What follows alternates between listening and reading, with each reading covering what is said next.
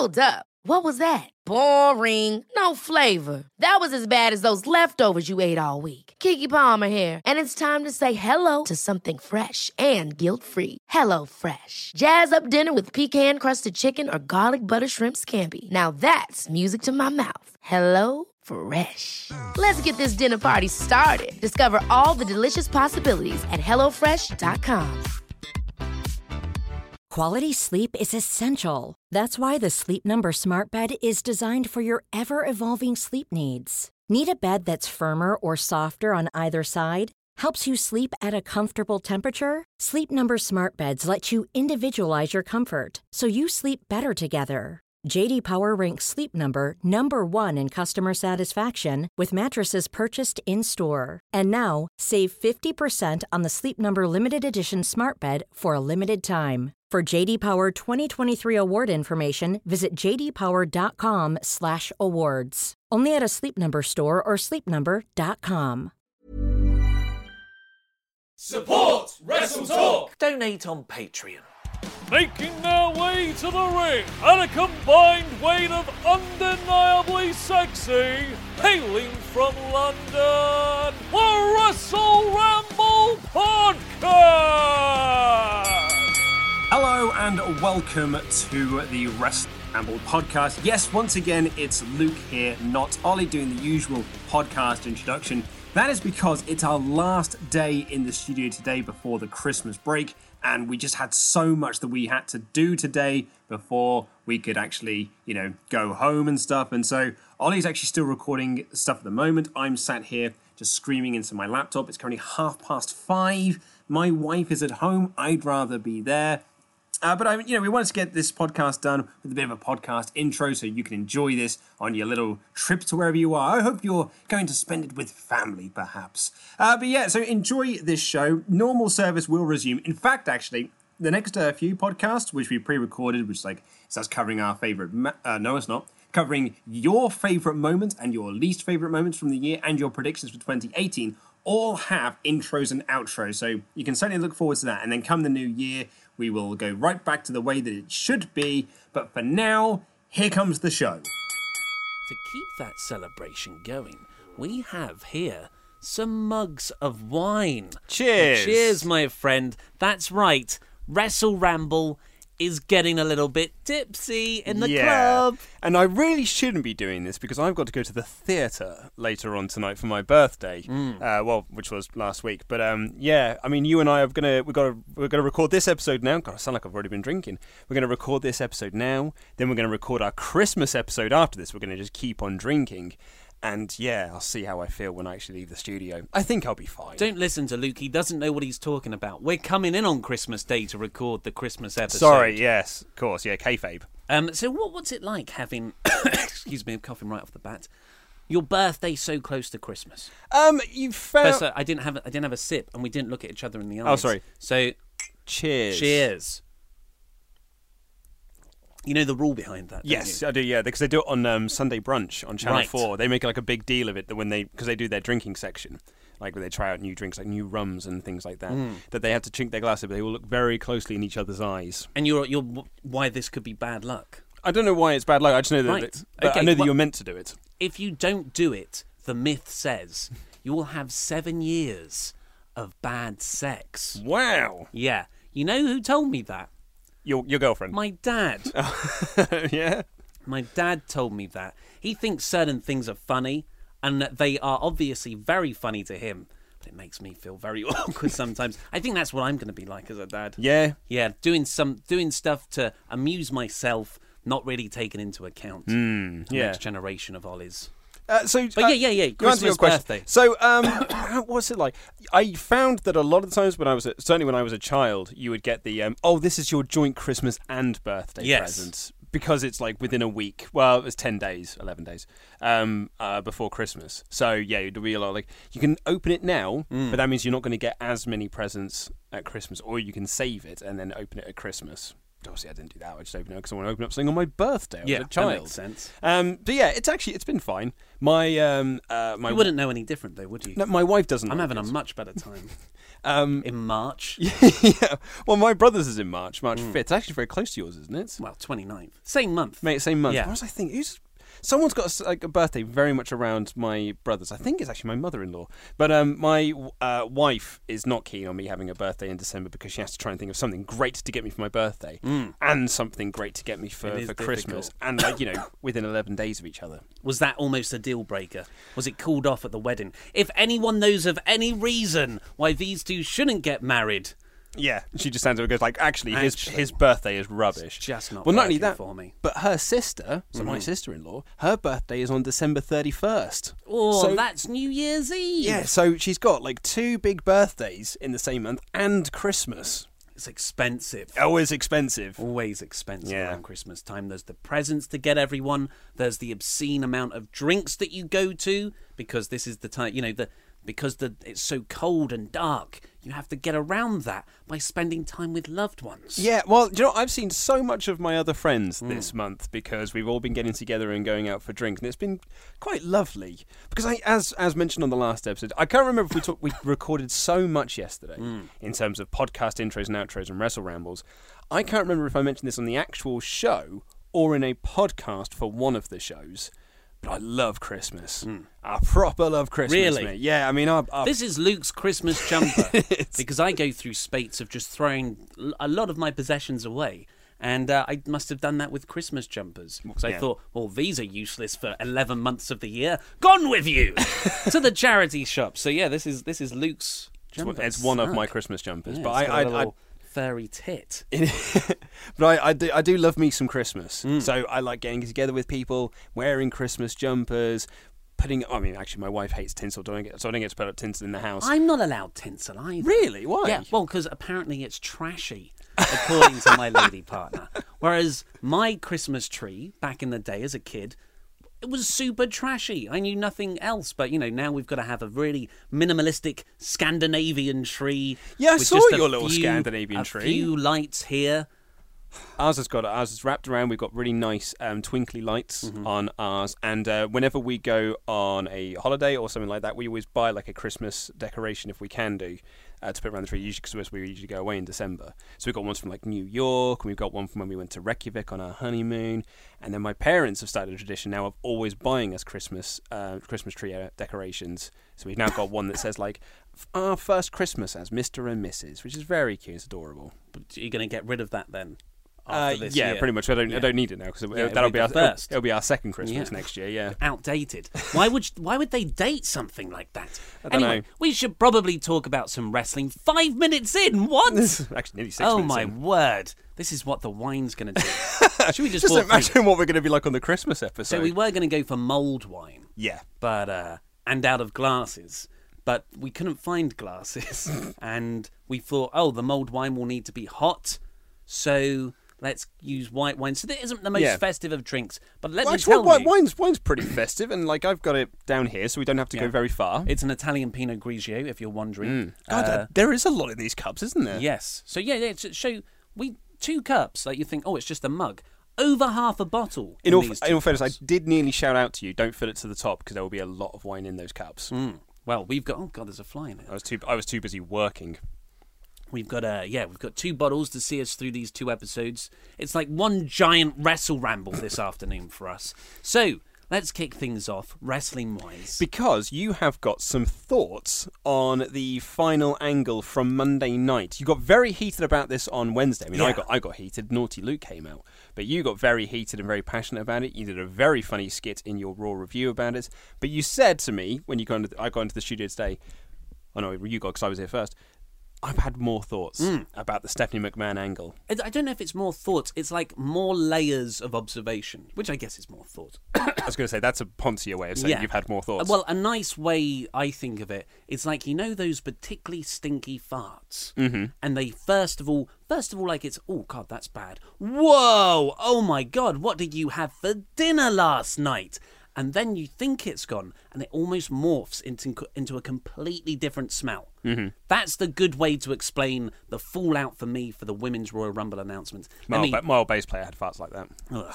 Let me uh, just um, point out that it is a welcome announcement, long overdue, have nothing wrong with the Women's Royal Rumble. It's the way in which the announcement was made. Particularly because there's now rumours, or now reports that there might it might actually be a 30 woman rumble. Yeah, which, would be uh, which would be excellent.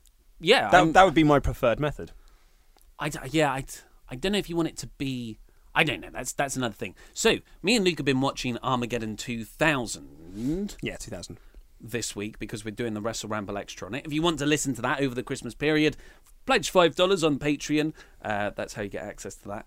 But uh, the whole show, excuse me, is designed around the main event of a six-man Hell in a Cell match for the WWE title. WF. Insane WWF title. Insane.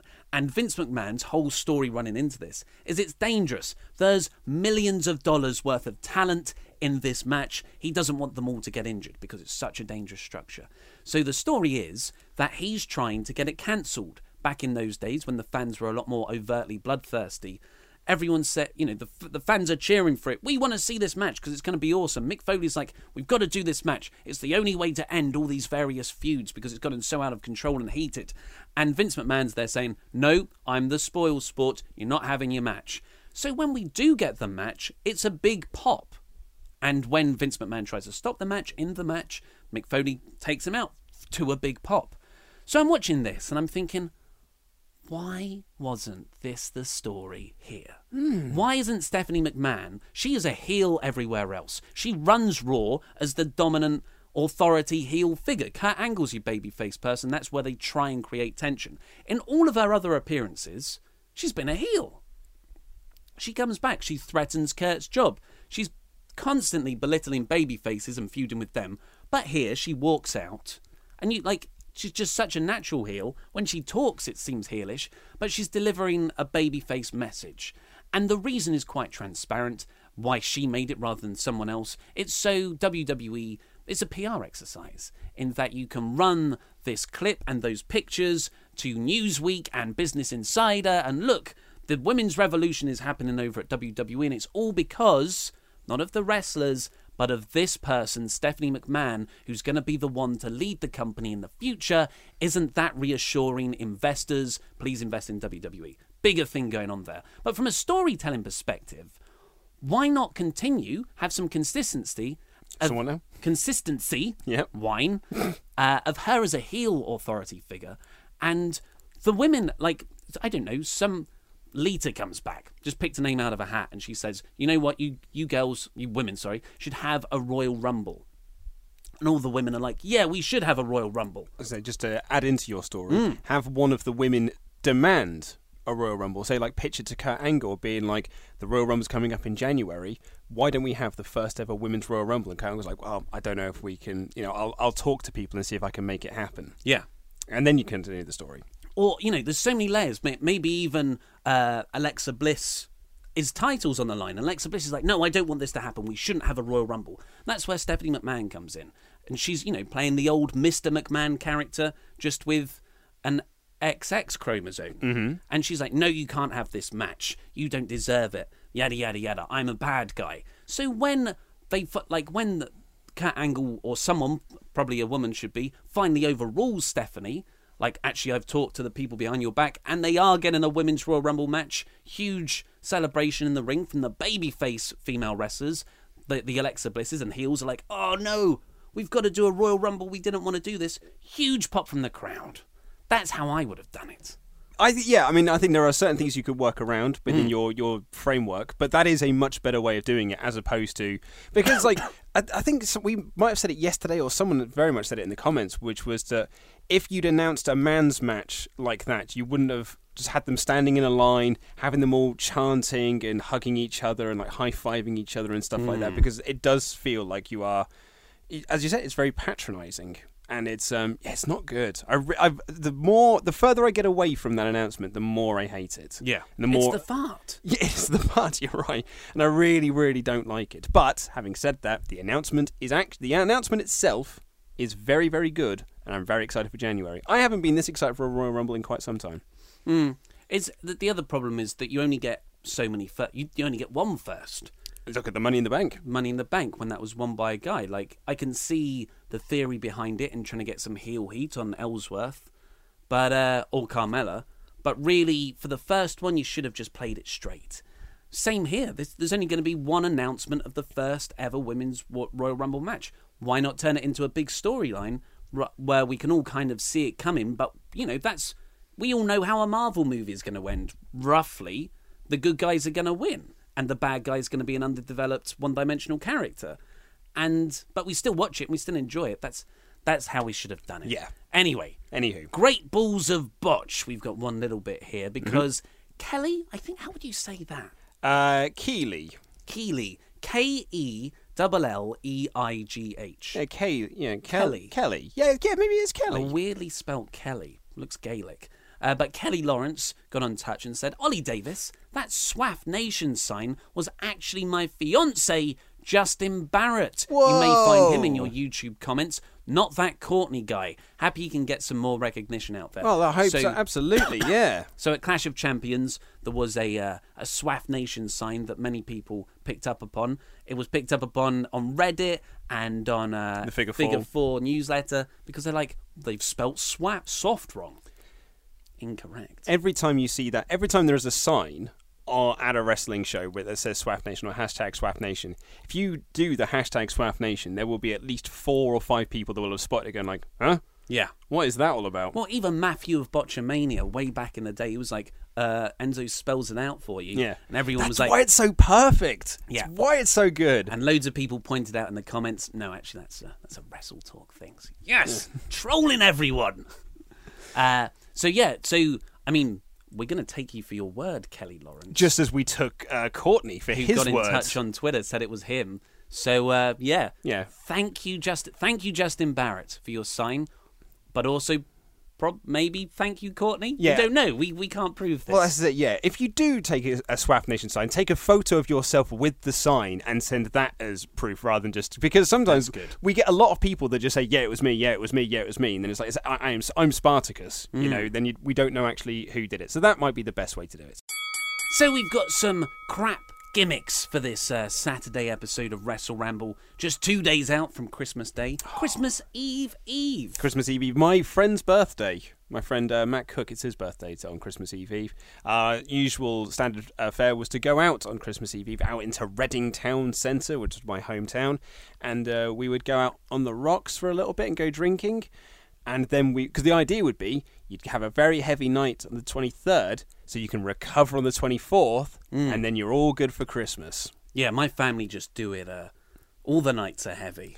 Yeah, I mean, since since then, tho- those times have changed. Actually, we don't tend to go out anymore because we're all old now, and uh, we don't- really like going out into Reading Town Centre now because it's just it's full of young people. My yeah, well, that's what happened to us. We always used to go out in our local town, uh, the on Christmas Eve. This long running tradition, and it was back when we used to do it. Up until about four years ago, it was fine. You just walk into a pub and there's tables, and you can sit down and get incredibly sozzled over like a six seven hour period.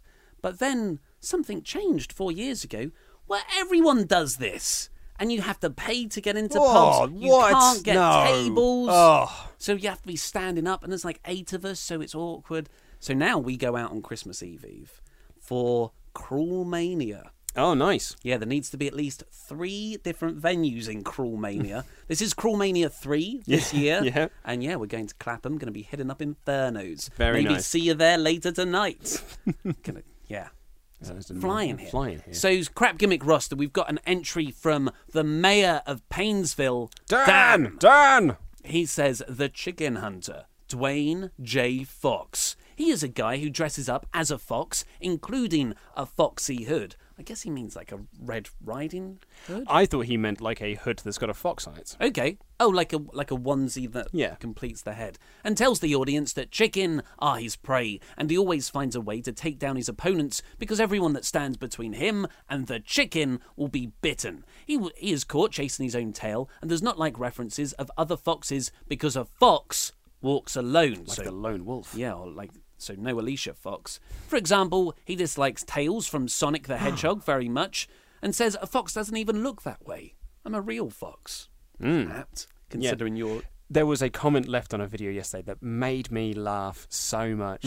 Which were, I think it was either on the Wrestle Ramble or it was on my news episode when I was wearing this jumper. There was like, "Oh God, Luke is so lame. He likes Sonic. No one likes Sonic anymore. Sonic hasn't been relevant, sin- uh, relevant since the Dreamcast."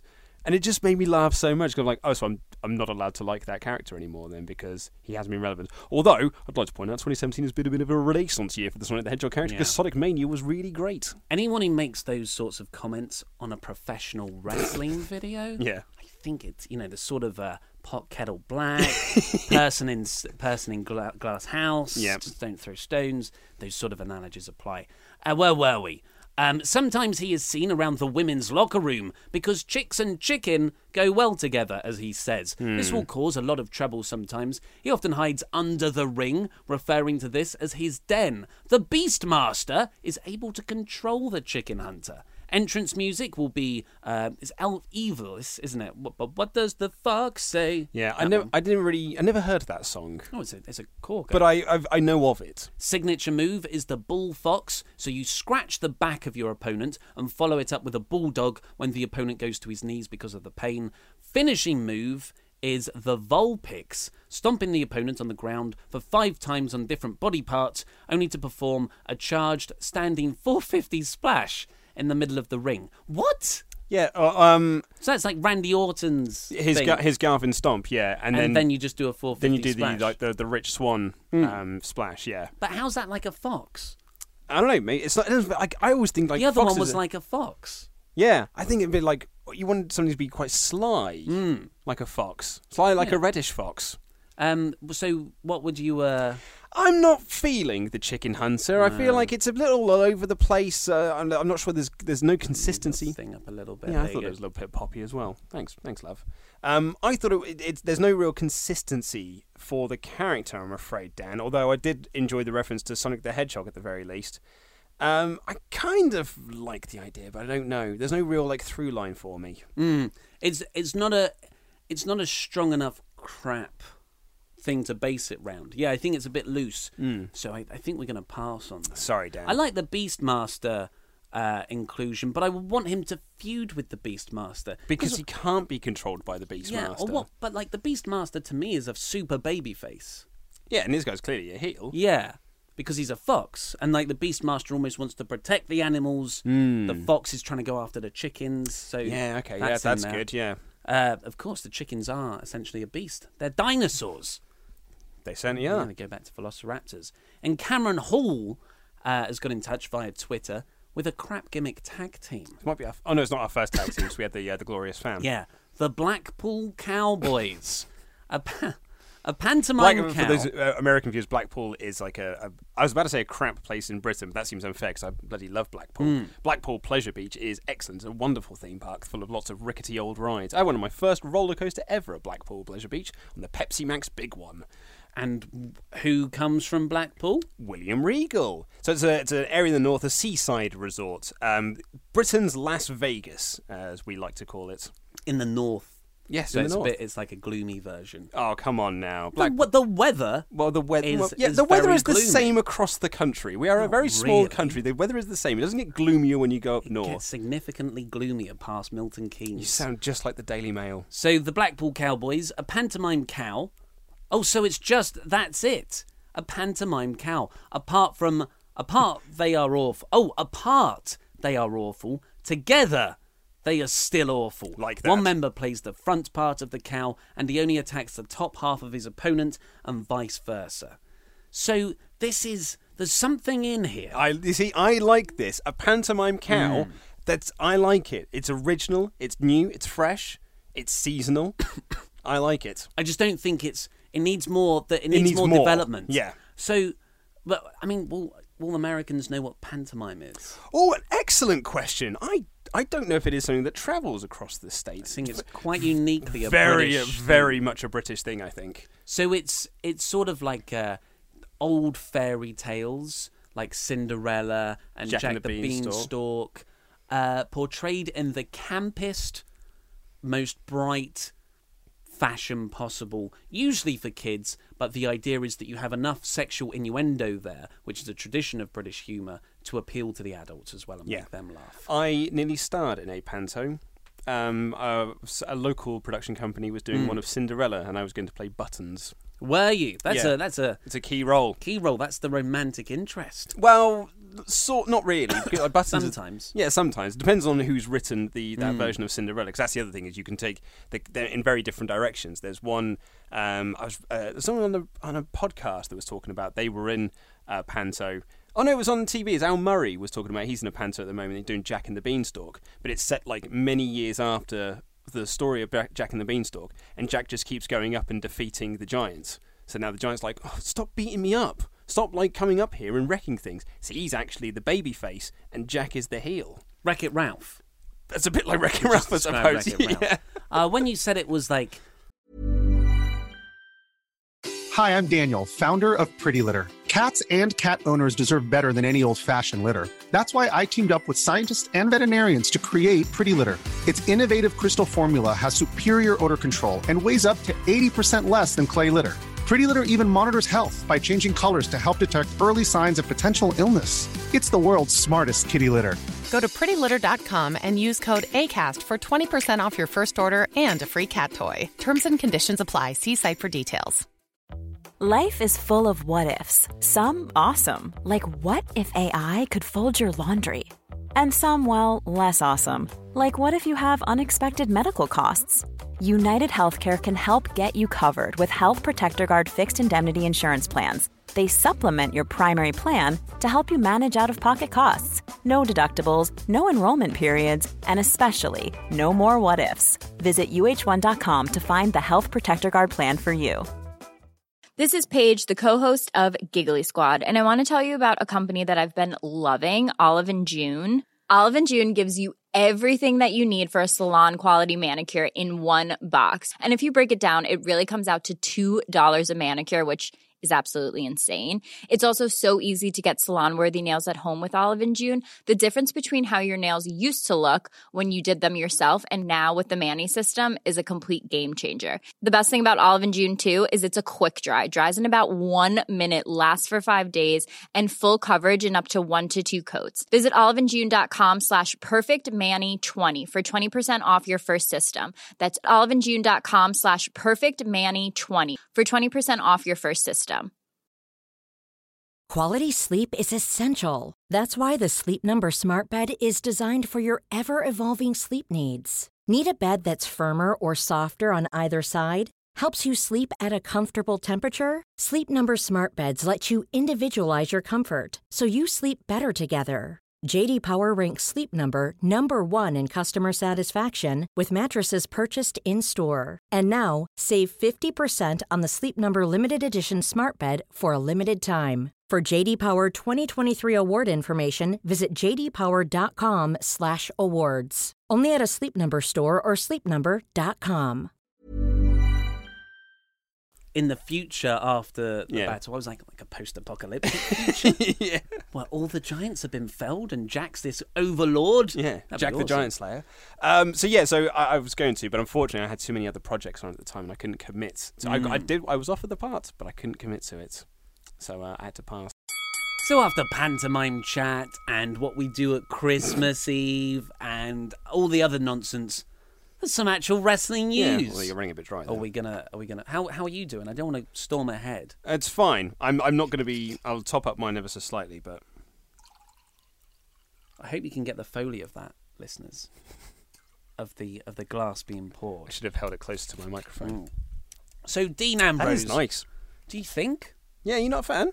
it, anything that's two for nine pounds at Tesco's uh, maybe has discoloured my, my view of it? I've been quite spoiled with wine. I was going to say, I never knew you to be so pretentious about wine. No, well, we uh, after Paris, we, we've quite me and my lady partner have gotten into wine. We've been, we've, we've got her. Did I not tell you about this? How is it that I'm the one that no one likes on this channel?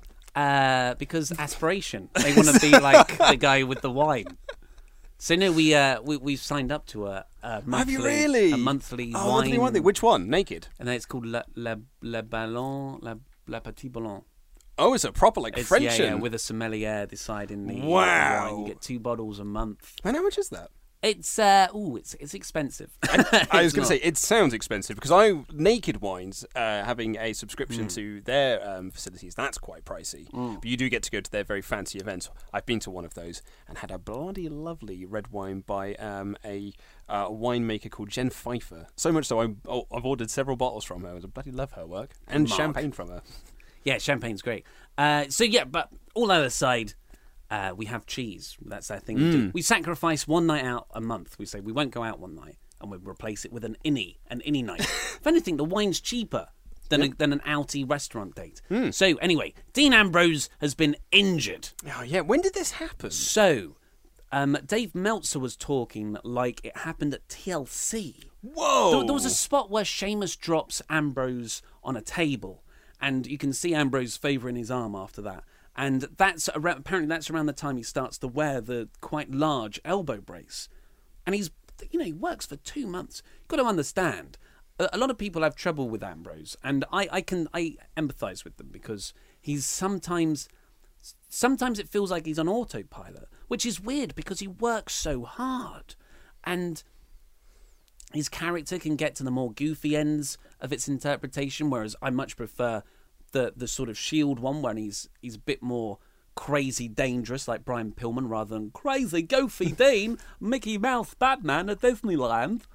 Uh, but uh, with, with all that, he does work a hell of a lot. Like he is the Iron Man. Mhm. He's uh, it was one year he wrestled more dates than anyone else. I think if you, I, I I can't remember the exact figures, but in his WWE career as of last year, these these are old stats. Dean Ambrose had wrestled about 950 matches. Oof, man. Seth Rollins, in comparison, granted he was out with injury for like you know a few times, was about 300. Man. And you know there are only 365 dates a year. So- Yeah. So, Dean Ambrose is is working one of the most demanding schedules. He was WWE champion for a number of those. Really took it. Uh, that there are stories of him wrestling like 10 times in a week, just by time difference. I mean, that's what Hulk Hogan claimed, right? Yeah. Wrestled 400 times in a year because of the time difference, Yeah. flying back and forth. Uh, so, yeah, but it, it- with all, all those problems with Ambrose, you've got to respect him for this Iron Man mentality of just going out and working. And he's been working with a torn tendon. So yeah, the, the, in, the, in his qualm. and his qualm, uh, that was the kayfabe injury. The real injury is is here, is is the tendon connecting your muscle to your elbow, Mm. and that goes. And I mean, my dad tore his ligament once, and he he was out for like a year and a half, really in pain all the time. And Dean Ambrose, I mean, I don't know how much more painful tendons are. I'm not Scooby Doo. I mean, I'm very fortunate, touch wood, Hmm. that in my, despite the craziness that I spoke of in the last episode, I've never broken a bone in my body or done any serious damage to myself. Really? Never broken a bone in my body. You want that to change? uh, so, th- but Dean Ambrose worked through that. And it's not like just working through it coming into work where you do an office job. He worked through that as a professional wrestler with the travel schedule and the, the demanding 10, 15, 20 minute matches he does every night. Insane. And, you know, this apparently over the last week, he was like, actually, you know, this hurts quite a bit. Yeah. They look at it, oh, wow, you know, we need to get you. Oh, Luke just Cheers. knocked, knocked the microphone with his cup. We need to get you over to Birmingham, Alabama, where our sort of top surgeons are, to have a look at this as soon as possible. They they write him off of Raw. Apparently, they rewrote Raw to make this happen uh, a few days before the show. And yeah, he goes. He has surgery the day of, and he's he he looks to be out for at least four months. Yeah, they said six, four to six months, I believe, is the recovery Mm. time. The Wrestling Observer reported six. Um, so yeah, I mean, so that puts him out till like July next year. So he's Mm. going to miss Mania season, and as we kind of like alluded to on the uh, the last episode, that it almost feels like they were building towards, excuse me, excuse me, um, a breakup of the Shield, at least in the tag team form, Mhm. and they were going to have a, a Seth Rollins Dean Ambrose match at WrestleMania, or it was probably going to be the Shield versus the Bar. Again, yeah. So the I did. I've you see the jokes? This is a joke going around online at the moment. Uh, Dean Ambrose, Roman Reigns, Seth Rollins walk into a bar. Then they do the same the next week, and the, the, the week after that. Nice, Yeah. like it. Um, so yeah, so what does this mean for poor old Seth and WrestleMania. Not had a good track record with WrestleMania as Seth the last three years. Got injured, missing one. Um, and that was, you know, when he was WWE champion, so they had big plans for him going into that. Then he got injured just before WrestleMania last year against Samoa, when got injured by Samoa This Joe. year. This year, you're Yeah. absolutely right. Um, and nearly missed that menu when he was Mm. having his big match against Triple H. And now we have, now here we are, third year in a row. He's got the WrestleMania curse as old Seth. Don't get involved in a program with him. It either goes to pot or you get injured. It's crazy, isn't it? Because that, I mean, this year's WrestleMania went right down to the wire. Yeah. it's amazing he got he got back in time. I think, uh, but yeah, it's it is a shame. Seth Rollins and Dean Ambrose were booked in the house show circuit against the Bar in steel cage matches for January. So that was sort of their their plan. I'd imagine they'd have a, get another title match at Royal Rumble. Um, so I mean, I, silver linings to a horrible injury at least WWE will be forced to move forward from this. But how do they do that? Because, like you Yeah. said, uh, it looked like. I mean, maybe you have the final bar shield match at Rumble, and then you start building to what might be a Dean Ambrose heel turn on Rollins to lead to a WrestleMania match. But you can't do that now, it seems. So Jason Jordan has already been added as Seth Rollins' tag partner in those house show live event dates. I think there's something in this. Oh no! Do you really? Hear me out. hear me Okay, out. I'll hear you. So, uh, like, the- like Je- the Woken Hardy thing, the people don't think I am giving a chance. Dean Ambrose is taken out, and we saw that he was running out of Raw. It's not like a sudden injury; it was a, a nagging injury that uh, they they had a chance to write Dean out of continuity. So you've got that. It's not like you have to suddenly explain something away. We know that Dean has been injured by the Bar and by Samoa Joe, who's in, you know Jordan's involved in this loop in this feud. So Jordan is like he plays up to Seth Rollins. This is outrageous. I wa- I feel so bad for Dean. I, I want I want to get my revenge on them for you. You know, typical Jordan, just d- d- social justice or like uh, virtue signaling. You know, there's he doesn't really mean what he's saying. He's just saying it to impress other people, but really he's just doing it for the, the advancement of his own career. So Seth Rollins is either eventually worn down or Daddy Kurt is like, "Come on, can you do me a oh, can you do me a favor? Tag with my son." And then Jordan and Seth Rollins get the match uh, at Rumble against the Bar. Maybe they even win. Mm. Or, or or the bar beat them because Jordan sort of say, my, my worry with that is that if uh, if they win, that means the feud must continue, Mm. and you have to have the automatic rematch clause, which means you then have another month of that feud. well, they, you know, they, they they are fast and loose with who ma- who gets an automatic rematch. Anyway, after Royal Rumble, then you start to tell. You've got quite a few stories you could tell with Jordan and with Rollins. You could either go the route of uh, Jordan slowly turning on Rollins and Kurt sort of siding with his son rather than Rollins. Maybe it turns into a Kurt versus Jordan match. Maybe it turns into a Kurt versus Seth match with Jason Jordan at ringside. Maybe Kurt's the special guest referee for Rollins versus Jordan, and he has to make the he has to call it down the line, and that's when he finally turns on Jordan at WrestleMania. Maybe there's a Triple H is revealed as the big bad behind Jason Jordan. There was no DNA test. And then you get a Triple H and Jason Jordan versus Kurt Angle and Seth Rollins. There's a lot of history there. Uh, tag match at WrestleMania. That of of all the things you've given, I think that's the one I like the most Hmm. because it was funny when we kind of discussed this about doing this as a, as a possible topic for this episode of the Wrestle Ramble. I was thinking like, huh, what would I do as Seth's replacement match? Because he's not going into the Universal Title picture; that's there for Roman. Um, and I'm gonna make the gamble that uh, Roman's going into WrestleMania as IC champ. Really? I think they're going to do yeah champ v champ. I think they're going to emulate uh, No. Hogan Warrior. I, I yeah I think I think Roman's going to and then the following night he'll just relinquish the uh, the IC belt and they'll like hold a tournament to crown a new champion. It's like Vince wants to annoy a certain part of the fan base. Well, I'm yeah. I, I'm not necessarily as annoyed by that as I probably would have used to have been, but there are a lot of people out there who would be infuriated by that. because there won't be an IC championship match at Yeah. WrestleMania then. And it's all on Roman. Roman would have two belts. yeah, um, cool. He's the big dog. Got to keep those Mm. trousers up. And um, yeah, and But he holds it holds it over his shoulder. Doesn't even use it as a belt. it doesn't even do it properly. Yeah. Um, use it as a back piece.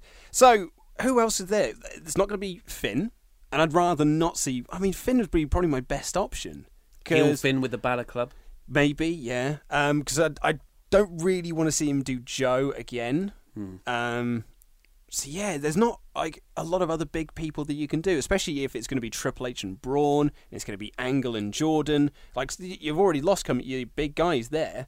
Then it just ends up being with like Seth versus Elias Yeah, it's uh, or Seth v Miz. it's it's a, it's amazing how you know the Shield were meant to be the and are they are the future of the Oh, company. sorry, it's Seth v Kane, of course. Uh, he'll be he'll be back. Surely there's a pol- political race he needs to get back Well, to. Kane injured him. Kane's the one who injured him all those years ago. He's now going to finally extract his revenge. That is a cra- I forgot about that. That is a good point. I just it's it's just insane that a few years ago when the Shield broke up and it well, well when the Shield debuted, you're like these are the future of the company, and we loved all of them, and you would have thought the odds you've got three people there, they're super over. Surely one of them would would strike a match with the majority of the fan base. But the fact of the matter is, Roman Reigns has been pushed down people's throats and hasn't got over the way they want him to. Seth Rollins has been considerably called off by injuries and bad booking as a heel when he came back after those injuries. Should have been a babyface. Should have been a babyface. And Dean Ambrose has just been flattened out by occasionally not getting behind him, again bad booking. So you've got these three guys, and there's that they're all now at like solid main event level, but never superstar level. Yeah, uh, the, uh, Dean Ambrose unfortunately has been Dolph Ziggler, Hmm. which is you know people often ask me like, what is my issue I have with Dolph, and it's just that I think that WWE have conditioned me not to like Dolph because they've spent the last ten years with a stop-start push. So there's no, I don't feel like there's any point in me investing in any like momentum that he Yeah. might get because I, I've just, I know I've been conditioned not to think like, well, it's not going to go anywhere. Hmm. He's he's been treading water for the last ten years, so why should I now think this is going to be the big push for Dolph? It's the same with Dean. Well, let us know what you think should happen for Seth Rollins' WrestleMania direction in the comments down below. Finally, before we get out of here, we've got a mailbag question from the mayor of Painesville, Daniel Scheidt Mayor, however you say his last name. We just call him Dan. Dan. Uh, because he is a uh, he, he but he pledged the big bucks on Patreon this Certainly month. did. It's like a little Christmas uh, present to us, which we're very, very thankful Thank for, you. Dan. Thank you so much. Speaking of Christmas presents, that's what we'll have in the next episode. There are presents. Go- Don't get up the Asda bag for life. That looks so trashy. you trying to say about my shopping just- habits? Just hold up, like the the nice. It could Oh. be any. The nice actual wrapped presents. Look, we're going to give these to each other. We've got each other presents in the Christmas Day episode, which will go home and then come back in two days later and record. Yeah. Not after this. So Dan's question is, why do you, Ollie, hate the rematch clause so much? The theory behind this is that a great championship match can happen again and the champion does not feel like an afterthought right away. Plus, it gives WWE more time to come up with a decent story for the next challenger once this is done. I'm aware that Jinder versus AJ is not a good example for a working rematch clause, but AJ versus KO would have been if their feud was not doomed as the setup for the Shane versus KO angle later. Randy Orton versus Christian from back in the day is the perfect example of a rematch clause working. I guess. Really confident sign off, Dan. So, this is a question directed at you, Oliver Davis. Why do you hate the rematch clause so much? So, um, it's quite timely, actually, isn't it? Because we just talked about this happening in the Shield and Bar. I don't think anybody. It's it's like the things you mentioned there, Randy Orton and Christian having that great series of matches. I think it was four in total over in the course of uh, four five months. That is the exception, because you you think back in like classic feuds, and you think of these feuds where two guys fight against each other for over a series of maybe half a year. You're like, wow, that was a long running feud. But the fact of the matter is, all that the majority of these feuds are bad and memorable feuds, unmemorable feuds, whatever you would say, not rememberable. yeah. Uh, just like the Stuff bar, bad. the stuff bad. Just like the the bar and shield. This was a good feud, but you know what? It's run its course about four months, three months ago, and we're still going through it. It was it was the same with uh, the Miz and Dean Ambrose, with Dolph Ziggler and Baron Corbin. Those weren't title rematch clauses, but it's it's indicative of WWE's laziness. So Why is it the title rematch clause in particular? That's one reason, is because it just lets things continue in a holding period, which I don't like.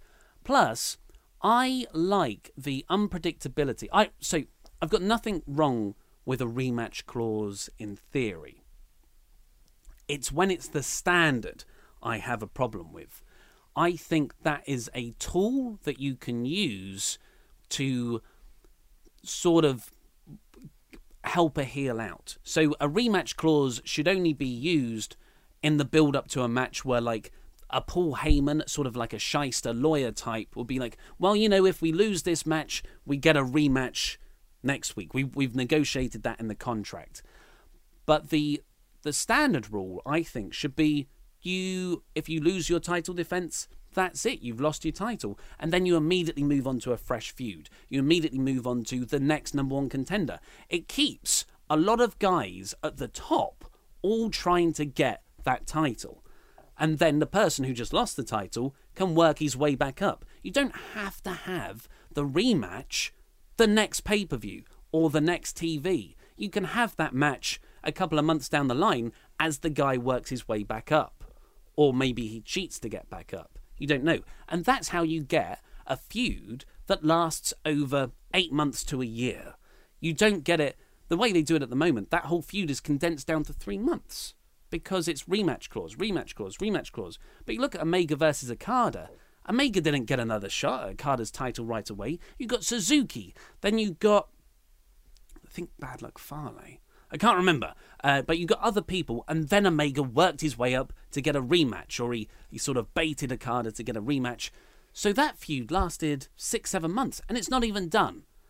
But yeah, but so that's I think it's lazy booking, and the examples you've used are all bad. I think they all fall down when given to uh, scrutiny because Randy Orton and Christian, the that's a that's a fantastic feud, feud of the year for what did you say 2011? 2011, yeah. Uh, but they you didn't need the rematch clause because Christian's whole gimmick was one more match, one more match. So that's that's the thing to keep the feud continuing, where he contin- he keeps on, uh, sort of pestering the GM, pestering the authority figures to get one more match. He's used a lot of lawyer stuff in this, where he includes in the contracts that they have to let him do a rematch or he wins the title if there's a DQ and you extend the feud that way rather than you have to have a rematch after you lose the title. That's not how it works in other sports. You don't get that in boxing. You don't get that in MMA. So yeah, I agree. And my worst example I can actually think of the rematch clause this year in terms of WWE clearly had a direction, but the rematch clause stipulation kind of held them back in moving in that direction. Baron Corbin won the United States title uh, in a triple threat with AJ and Tye Dillinger. Mm. I think that was when he won the belt. So anyway, Baron Corbin wins the United States Championship because clearly WWE were like, let's move AJ out of this division. We need to move him up into the WWE Championship stuff. This Jinder thing's not working. Let's actually work towards that instead. But Uh, and this was actually, and there probably was because it was only like a two week period that this sort of thing happened. Baron Corbin wins the United States Champion. The following week, they're like, oh, well, we've got to do this rematch clause. And because Baron has to retain. It was the next night. It was the next, well, yeah, SmackDown. Tuesday, so, yeah, Tuesday. So. so, because Baron has to retain because he's keeping the belt, AJ has to lose. And so Baron Corbin then beats AJ clean in the middle of the ring, who then wins the WWE Championship like either the next week or the week after. So in a very short time frame. So AJ actually, you're like, oh, why did he win? He's an absolute, he's a loser. He just lost to Baron mm. Corbin clean last week. If you don't have the rematch clause, you didn't have to have that Baron Corbin match, and instead, AJ didn't get pinned at the pay per view, and he could have just carried on his traje- uh, traje- trajectory, momentum, momentum to get to uh, beating Jinder. That's where the, the rematch clause kind of holds things back. Not only that, but as you said, it kind of like as soon as a tag team wins, like the belt, so if the Shield win the belt back from the bar, that just extends the feud by another month. And you nailed it on the head, really. That what they do is they just sort of block book things. So feuds are essentially this is going to be our next actually now it's like this is going to be our six month feud, and then we're going to move into this six month feud here, and we're just going to book it week to week, which and they'll just all face each other all the time. So actually, the feuds end up meaning nothing. Um, whereas and there's a point you make in your email, Dan, where it's just like, um, where has he got here? Plus, it gives WWE more time to come up with a decent story for the next challenger. Like, you should think about that before mm. you do it. Like, if Baron Corbin's going to win the belt, you're like, okay, cool, who's this next guy? You make that decision when you decide Baron's winning the belt. His next feud is going to be X. And then you start working on it. You work ahead of yourself and you build up. And then before you know it, you've booked six months worth of storylines and you just follow that through because Mm. it's all been thought out rather than just booking it week to week and making it up as you go along. Yeah, that line there, plus it gives WWE more time to come up with a decent story for the next challenge. And once this is done, sort of sounds like the winner's going to be a surprise. like, oh, no, oh, the bar won a, the bar won the titles. Oh, let's put them in a feud with the Shield for a bit so we can figure out where to go next. Yeah. No, no, this is always predetermined. We know where we're going to go. So yeah, you're right. The, and the, I mean, the the problem with all of this is it makes it repetitive and predictable, and you don't want that from a quote unquote kayfabe sport where you've got to buy into stuff. Yeah, so, uh, being predictable in a storyline is one thing. Like knowing that Roman Reigns is going to face Brock Lesnar at WrestleMania isn't the worst thing because you've been building this storyline up for a year. That, as a predictable storyline, is not bad because it's been a very well told story. But just being like Seth, uh, so Seth Rollins has faced Cesaro this week. That means next week Dean is facing Sheamus. Like that's bad.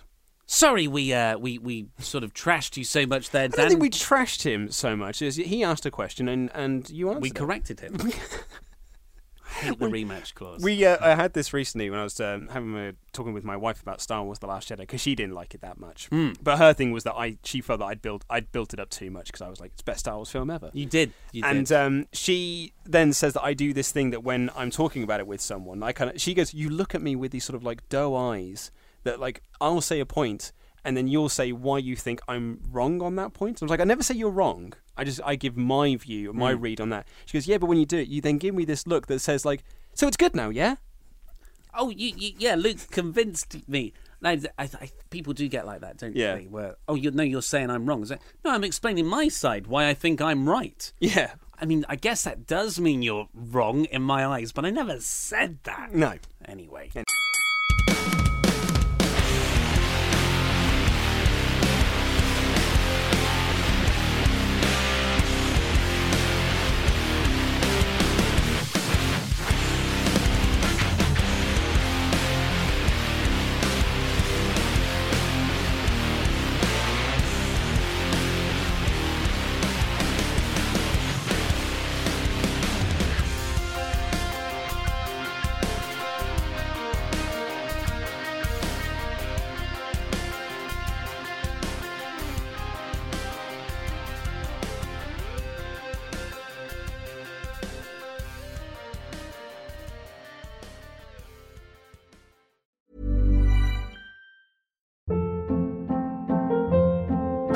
Hold up. What was that? Boring. No flavor. That was as bad as those leftovers you ate all week. Keke Palmer here, and it's time to say hello to something fresh and guilt-free. Hello Fresh. Jazz up dinner with pecan-crusted chicken or garlic butter shrimp scampi. Now that's music to my mouth. Hello Fresh. Let's get this dinner party started. Discover all the delicious possibilities at hellofresh.com.